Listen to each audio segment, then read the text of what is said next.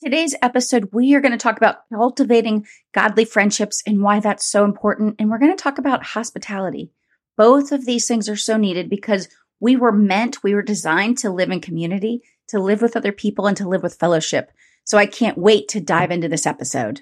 Hi, beautiful friend, and welcome to Faith Fueled Woman. I want to ask you are you ready to accept the invitation we've been given to step into the adventure of pursuing God and what He has for us? Hi, I'm Kristin. I am an encourager.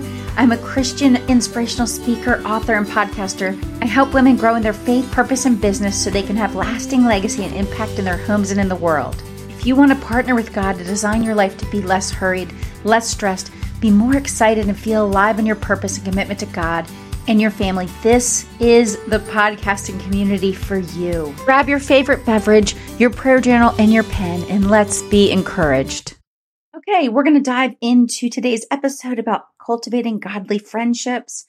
And here's the honest truth I talk to people regularly that struggle in this area, whether they're struggling to have really strong, lasting friendships, you know, especially friends that maybe walk with them in their faith or maybe they're struggling to find their church home, which that will be another day, another topic I'm going to cover because that is an area as well that I have, you know, gone into different churches, to different denominations. And over time, that's changed, right? What my needs are and where I felt at home or did not feel at home. So for today's purpose, cultivate, cultivating godly friendships, we're going to talk about why do we need some of these friendships and the importance of hosting people, of um, you know, serving people through hospitality and welcoming welcoming them into our lives and our homes. The first thing I'll say is this. Surely talking about this topic does not mean that you need to not to, need to only have uh, other friends that align exactly with you on your your religion, on your Christian um, understanding, right? Where you're at in your faith journey.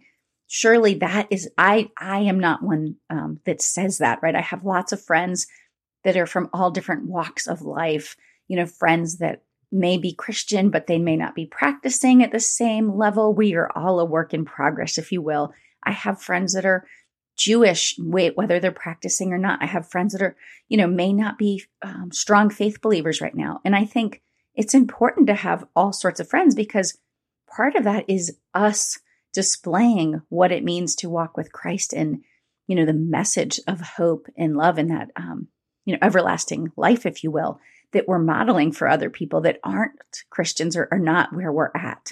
So I think it's important that I say that just to be clear that I'm not saying you need to have friends that are just like you or where, what you're aspiring to be in your, your faith journey. But I do think as Christians, we are called to have people around us that will provide counsel and will provide us with, um, in love, rebuking us and things like that when it's needed. And so I do think that we do need some people in our lives that we can rely on to get godly advice and guidance, you know, that points back to God's word. So that's what we're going to talk about today. Okay, the first um, scripture that I want to share with you, it's actually in Proverbs says, The godly give good advice to their friends, the wicked lead them astray. And this is Proverbs 12 26. But I think it's so true. And I hear stories regularly from women, whether it's people in my own lives that I, you know, I really do rely on at this point to get advice from, you know, um, faith based advice, or whether it's other women that I follow, you know, Christian women that I follow that share their stories. But often when you're, you know, you're praying about something, you're looking for clarity. You're looking for, you know, to be sure if this is the way that God's asking you to move. Often when we pray about that, uh, you'll find signs or maybe someone will say something to you, even if you haven't mentioned it to them and it will sort of lead you like, yes, I'm getting validation. I'm getting clarification that this is what God's asking me to do. And then sometimes we do need to ask our, you know, friends, our faithful friends, you know, for advice and for prayer and sometimes, you know, to lift us up because it, we're going through a hard thing. We need them to walk with us, you know, both with their words and their prayers, but also by showing up for us and us for them. Okay. So I love something that's shared in the book Taste and See by Margaret Feinberg. It's so lovely. And I thought it really fit today's topic. So I want to share that with you real quick. And before I share the excerpt, I just want to say uh, Margaret's book um, Taste and See, it's really about, she says, discovering God among butchers, bakers, and fresh food makers. But it's really how food is woven in and, and a table, right? Gathering around a table to our fellowship, how it's woven around to give us opportunities to share life with each other and to share and see God at work in those times and in those spaces. So here's what she says God is waiting around every table, in every pantry, in every backyard garden. You just need some fresh ingredients, some time, and a friend or two. No matter where we find ourselves, meal times can become sacred spaces of supernatural satisfaction. When we invite God in, He satiates our hunger to know and to be known, to understand and to be understood, to love and to be loved. In community, God touches our physical appetites and our spiritual affections. Whenever we gather to eat, whether in a tricked out kitchen or seated in a borrowed chair with food atop our laps, God is there because all food ultimately comes from Him. Yes, God waits in Galilee, but the shores of our, all our lives are strewn with displays of God's miraculous power. As we break bread, we find the satisfaction of our deepest hungers in the community our souls crave. As we share our lives, we taste and see God's fruitfulness. And when we're tempted to lose heart, and we all will be, we find courage in listening to and participating in the stories of God's rescuing ways. Every table is a doorway, an entrance into a holy and sacred communion with God and those around us. In the midst of a busy life, we can all create a space to taste and see God's goodness. This begins by recognizing food as a gift from God instead of, com- instead of a commodity. Every mealtime is an opportunity to be on the lookout for Christ to reveal himself in surprising ways. We can all pause in order to pay attention to the one who has provided the food before us. Food really is God's love, made delicious, nutritious, and restorative. But we must learn to slow down and savor the delicate flavors and divine lessons. In a culture rife with consumerism and driven by efficiency, where many meals are handed out a drive through window and eaten solo, this isn't the easiest spiritual discipline to practice, but it's well worth it. May your table be set not just with food, but vulnerability and delight. May your mouth be filled not just with morsels of meat, but with reminders of God's loving kindness. And may every meal at which you find yourself be a foretaste of the feast to come. Bon appetit and amen, she says. Oh my gosh, that's so good. And you might have thought, how am I tying in the table and food to the conversation about friendship? But it's because so often friendships revolve around food. They revolve around a cup of coffee or a cup of tea, right? It's when we gather. And when we gather, we are usually eating or snacking or having a beverage, right? It's a way for us to gather, much like gathering around a fire, telling stories, and sharing um, that time with others. Okay, so let's break down what it means to have, uh, you know, to have friendships that we're cultivating, that we're continuing to grow in our friendships and be there for each other. The first thing is true friends, they're really a blessing, right, from God, because He is very clear that we need people, we need community, we need fellowship to live our best lives. We weren't made to live in isolation. So the first thing is you know, and I've already said this to get good advice, to have wise counsel, we need friends around us that are, um, they understand God's word, that they are praying and seeking out um, God and seeking out Christ. So, for one, it's to um, have wise counsel around you of people that you can go to and that you can trust that they are doing their best to understand what God's purpose and call is for you in your life and in your decisions and your choices. The next is we need friends around us to get us through our difficult times, right? We need people to be able to hold our hands, to listen to us, to console us, and to be available to us. We also need friendships so that they can speak the truth in love to us, even when it's something that maybe we don't want to hear or we are maybe being a bit um, blind or aren't paying attention to. And we need good, godly friends to hold each other up, to be available to each other, to be honest, to be open and vulnerable and be present.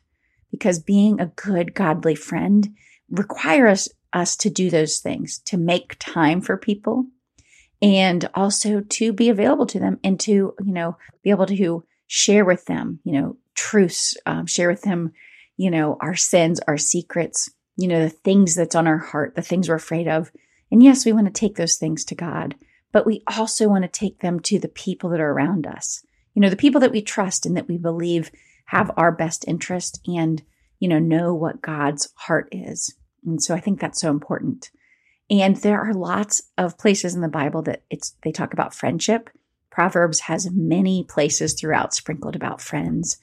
But in 1 Samuel and John, Ecclesiastes, Romans, and more, there are references to friendship. And one thing that it's clear that it talks about Proverbs is it's important to have friends that, you know, do have the fruit of the Holy Spirit, that do have patience and joy and wisdom, if you will, and these things. Because one of the things that's said in Proverbs is this don't befriend angry people or associate with hot tempered people, or you will learn to be like them and endanger your soul. That's Proverbs 22, 24 to 25. Now, obviously, I'm not saying that we won't all have moments where we get irritated or angry, but in general, right, we're talking about people that haven't experienced that aren't experiencing, they're not experiencing that, the peace that we find, the joy that we find when we walk with and when we are connected, right, to God, connected to the Holy Spirit. And so that's what we're talking about. It surely doesn't mean that you're going to have friends that are never irritated or hungry or lose their um, patience, if you will. And then I want to share with you something about hospitality and the importance of it, and also what it means to be a good friend and neighbor and what it doesn't mean. In the book, The Art of Neighboring by J- Jay Pathak and Dave Runyon, they say this.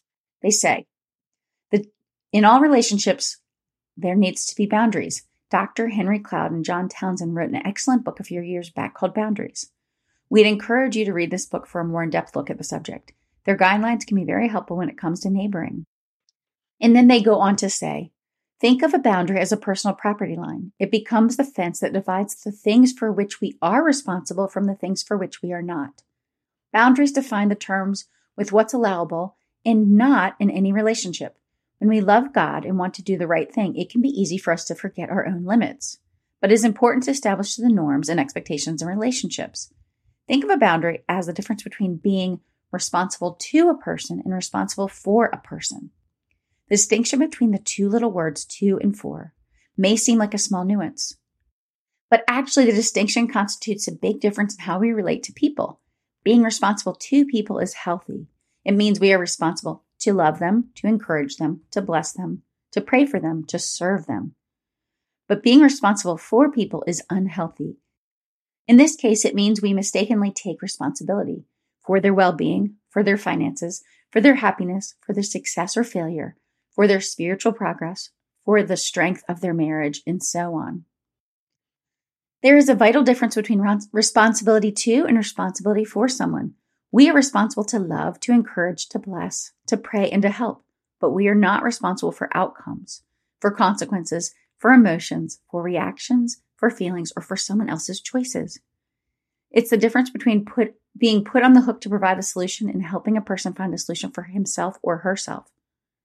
On the one hand, we can mistakenly set up a giver receiver mentality, which seldom helps anybody in the long term. On the other hand, we can set up an environment of healthy participation. Clearly, that's the better way to go. Oh, I think that's so good. And I think it's really important when we talk about friendships and neighbors that we talk about what that looks like to be in fellowship, to be in community, and to be in friendships. That it's about that responsibility to do things, right? To love, most importantly, but to encourage and bless, to pray, to participate in those relationships, and to help, right? By walking with people, by giving them godly advice or pointing them to biblical scripture that will help them with their choice and their decision where they're at in maybe a crossroads in their lives. So I think it's just that is such an amazing way to think about it that we want to be responsible to them to love, encourage, bless, pray, and serve, but not responsible for the outcomes, the consequences, their emotions, or their feelings. I think if we keep it in this context, it really helps us put a, you know, a framework around how, what healthy friendships look like and what it looks like to participate in those friendships. And I would say this to you if you are someone that's had a hard time making friendships that last, healthy friendships that last, especially ones that are faith led, that revolve around your, you know, faith beliefs and your walk with God, then I would just encourage you to keep working at it, to keep being opened to those new friendships because they can come from all different places. They can come from if you're, you know, if you're a mom and you have kids, they can come from relationships you make with the other parents. They can come from your church, small group communities. They might come from a new activity that you're starting. It might be your neighbor. I have even met women in online groups I'm in that are for, you know, faith based writers and speakers. I have met other women that I've interviewed, but we align very well with our um, perspective on life, our you know, our faith in God and the importance uh, that the importance that that is to us in our business, in our life. So be open to, you know, growing these friendships and they don't happen overnight, right? You don't start trusting somebody immediately. You don't start being open and vulnerable and share with them your, you know, your biggest struggles the moment you meet them. This takes time and it takes being present and it takes inviting others in and, you know, sometimes we have to get creative. For instance, I had a, a friend that it seems like the evenings just weren't working right to connect. And so I suggested other options, you know, during the weekend, or you might suggest a morning, you know, tea or maybe lunchtime, you know, lunch break. But be open to finding creative ways to connect with the people that you know that there is a commonality there. There is a connection and there are some similarities in, you know, what you are looking for in your friendships. But, you know, I would just encourage you because there's plenty of people, plenty of women I talk to who off and on or, you know, as they've changed seasons in their life, they're struggling to have, you know, really healthy, strong, beautiful friendships. They're struggling to cultivate these. But I would tell you, are you making this a priority? Are you making time for friendship and for fellowship and spending time in community? Because if we're so busy working and only serving, you know, the people right in our own household, which are very, those, that's important work. But we then, we are closed off to serving the people around us and to being a good friend and to having people be good friends to us. So the last um, scripture I want to share with you is Proverbs 27 9 that says, The heartfelt counsel of a friend is as sweet as perfume and incense. Ah, so good. And I think that's so clear, right? It's just that, you know, true friends, especially friends that are, you know, walking with, doing life with uh, Christ, you know, that have welcomed the Holy Spirit in, they, you know, they have the fruits of the Spirit, right? They have all those things, or at least overall they do, because they are in um, relationship, they are in community with Christ. And so look for those things because it really be, is life changing when you have people that you can trust, that you can um, ask for advice and guidance, and that you know it will line up to the best of their ability, especially when they point you back to scripture, that this is, you know, good and godly. Uh, and like I said before, I do just want to remind you, it's not to say, you know, you shouldn't have different friends, friends that are not, you know, only your faith based Christian friends. I have lots of different friends of every type of religious um, affiliation and interest, but there's friends for different purposes and for different walks. And I'm talking about, you know, people that you can go to for wise counsel and prayer and speaking truth and love into your life. So until next time, I hope you have a beautiful weekend. And I hope that you make it a priority to cultivate not just your relationship and your connection to God, but also to your friends. And I hope you put in the time to be a good and godly friend, and that you also welcome people into your home and into your heart. Thanks again for listening. And if you would like to be encouraged and lifted up, I have a seven day encouragement challenge. If you'd like to sign up, go to faithfueledwoman.com and just enter your email address, and you will be sent seven days of Christian encouragement and inspiration to your inbox. Or go to KristinFitch.com and just click on Encouragement Challenge. All you have to do is put in your email address and you will get seven days of encouragement and tips and ideas for how to live a more encouraged life. Thanks again for listening to Faith Fueled Woman. If you enjoyed the show, we would love it if you would share it with a friend and if you would leave us a rating and review on Apple Podcasts because it helps us get discovered by more people to spread more hope in the world. Thanks again for listening in.